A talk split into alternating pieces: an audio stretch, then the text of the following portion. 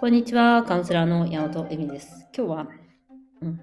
インナーチャイルドの方の、えーと、感じないを感じるにするというか、えーと、何を感じているかも分からず、えーと、ずっと他人の顔色を伺うことに、えー、苦しむっていうのが、まあ、インナーチャイルドのあるあるなんですよね。で、まず、えっと、何をするにしても、この人怒られないこれ怒られないって思うんです。嫌われないって思うんですよ。だから何がしたいかとか何をするかじゃなくて嫌われるか嫌われないかがスタンダードなんですね。怒られないかが。で大人になったらそんなに他人は怒ってもくれないし嫌いもしないし嫌われても困る人ってそんなにいないんですけどあのまずそこからスタートなんです。だから何をやりたいから嫌われるとかこれやったら怒られるみたいな、まあ、もちろんそのありますよね。あの コロナウイルスとかなんで、まあ、あのイタリアなんかマスクつけなかったら罰金でしたから。あのそれだったら、まあ、それしょうがない我慢しようってなるんですけど。そんなのも全くない上でまずインナーチャイルドあるあるはまず嫌われないか怒られないか、えー、で罪悪感みたいなのがあってそれはもう全部、えっとまあ、本当に脳の誤作動というかデフォルトがそうなってる間違ったデフォルトなんですよね。でそれを抜けるってすごく難しいといえば難しいですっていうのは本当に何を我慢しているかさえも分かってない状況なんです。で、えーまあ、やってほしいことにその我慢しているっていうこと何かっていうことをちゃんと自分で見つけるっていうこともありますしカウンセリングしててあるのはあと今日あったのはやはりその気分がいいっていうことにフォーカスするっていうことを今までしてきていないっていうことなんです。えっと、一日の中で何があなたを気分良くさせて、何があなたを気分悪くさせてますかっていう話なんですね。大体は気分が悪いっていうのにフォーカスをしているので、まあなんか、と旦那様の顔顔色を伺うっていうのはまさに旦那さんがニコニコしてなかったら、あんた気分が悪いじゃないって逆切れ、なんかよくわかんない切れたりとか、あとなんか、子供たちが全然喜んでくれなかったら、あの、なんかプレゼントしようってくれなかったら、私とかやってましたけど、もう、なんか、クリスマス台無しじゃないけど、なんかね、サンタクロースのさ、プレゼントがさ、全然喜んでもらえなくてさ、なんか、なんで喜ばないの？みたいな感じで怒って ありますけど、あの、そうやってやっぱり自分の気分の悪いっていうのにフォーカスしている人っていうか、相手の自分の満足ではなくて、相手の満足をまあ自分の満足にしようとしている人っていうのは、えっと、やっぱり気分がいいっていうことに対する、えっと、感受性が弱い。で、感受性は、まあ、あの、不干渉。だから感、感度の低い女っていう感じです。はっきり言って。モテないから、それは。で、えっと、一番大切なのは、だから何が気持ちがいいのか、自分がどうしたら気分がいいのかっていうのを、こと細かく見なきゃダメです。で、それは、大きい夢を叶えることではないです。今日やったか、今日カウンセリングとかしていてあったのは、やっぱ朝食の時間にすごいイライラしてるっていうのを気づく。これはお母様あるあるあるあるなんですけど、朝食の時間にすごいイライラするんですよ。だって準備しなきゃいけないし、えっと、時間の中で、と、娘とかを幼稚園や小学校に送りっていかなきゃいけないし、それにもかかわらず、旦那さんはぼーっとしてると。ゆっくりね、コーヒーとか新聞とか読んでたりとか。携帯なまったり見てたりとかするわけですよ。こっちテンパってんのに。で、そこで切れるっていうのがよくあるんですけど、まあ、そこに、えっと、やはりその、それが気分が悪くなってるってことをまず気づいてなくて、で、えっと、そこでやってもらったら嫌われるんじゃないかみたいな、あの、なんか頼んだら嫌われるんじゃないかみたいな。よ余計なんかテンパってイライラするみたいな。すごく多いんですよね、そういうことが。で、やはりそのどうしたら気分が良くなるの？どうしてほしいの？っていうことをまず聞いてあげることはすごい重要です自分に。だから気持ちいいのは何っていうなんですよね。この気持ちあなたを気分良くさせてくれることは何っていうことを探さないで、えっとまあ、気分悪くさせないようにえすべしみたいなこう時間通りに動くべしみたいになってるとやはりちょっとどんどんどんどん調子気分は悪くなると思いますし、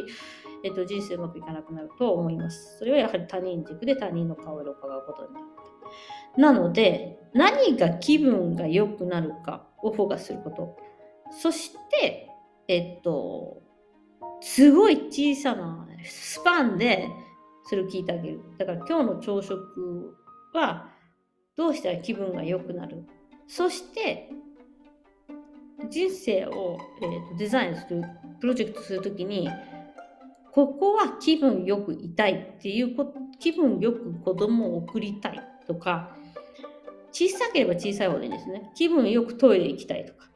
気分よくご飯作りたいとか気分よく週末過ごしたいとか。週末過ごしたいじゃ長すぎますよね。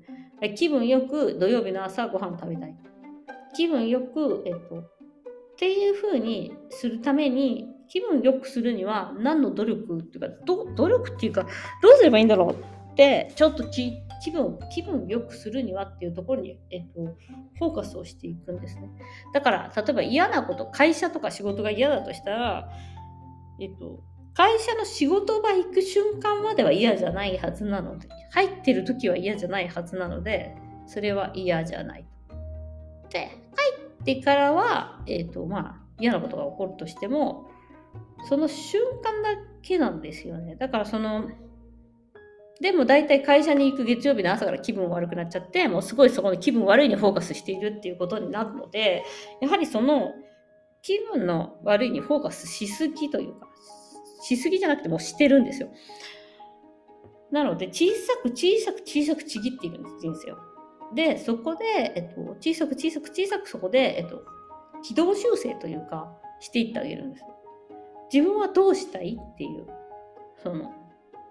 気分よく行きたいならどうしたいって、えっと、聞いてあげて決めることなんですね。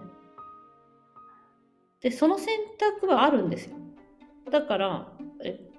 やはりこの快というか気分がいいっていうところにフォーカスするっていうことはそれををプロジェクトしてこの計画していくっていうになります。でもう本当にそれはすごい難しいっちゃ難しいし、えっと、ただ自分しかできないんですよ。で多くの人はすごいなんか気分がいいっていうのは大きいプロジェクトとか夢とかが OK になった時だって思うんですね。例えばだから、えっと、あの受験が受かるとか試験に受かるとかもそうだし、えーと、ビジネスで成功するとかもそうだし子供ができるとか結婚できるとか家帰るとかそうなんですけどとそういう大きいものも確かに解はあるんです気持ちいいは。でも、えっと、そう人生はその大きいもので作られているんじゃなくてそれまでの過程で作られてるんですね。なのでその過程を楽しめないとというかその過程に気持ちよさを持っていかない限りはあの無理楽しくないはずでそれ気持ちよければその手に入れることがすごく難しいものだとしてもその努力というかそれに対してのやってることが楽しいから別に辛くないはずなんですよね。うん、なので気持ちにフォーカスするってすごく重要なんですけど基本的にはやはりやもそんなことさえも考えずに、えっと、どうにフォーカスしているかというと他人の機嫌にフォーカスしている。自分の機嫌ではなくて他人の機嫌を取ろうとして、えいこらえいこらやってるわけです。インナーチャイルドの方はですね、特に。で、まあ、まあ、うまいしね、顔色読むとかもね。で、人の、人に合わせるのもうまいし。でも、それをやっていてもいくら経ってもいくらやっても本当に苦しいばっかりでイライライライラしてる、まあ、生きづらさを感じます。だからやっぱりその自分だけは自分を責めないし怒らないし大丈夫だからと自分の気持ちっていうのを探す。結構だからそれはね、もう大きなパス、えっと、一歩になる人いますよ。気持ちいいって思っちゃいけないとか、気持ちいいは、えっと、なんか人を機嫌が悪くするとか、嫌われるとか、罪悪感とかいっぱい出てきますから。でも、実は、えっと、それは間違った考え方です。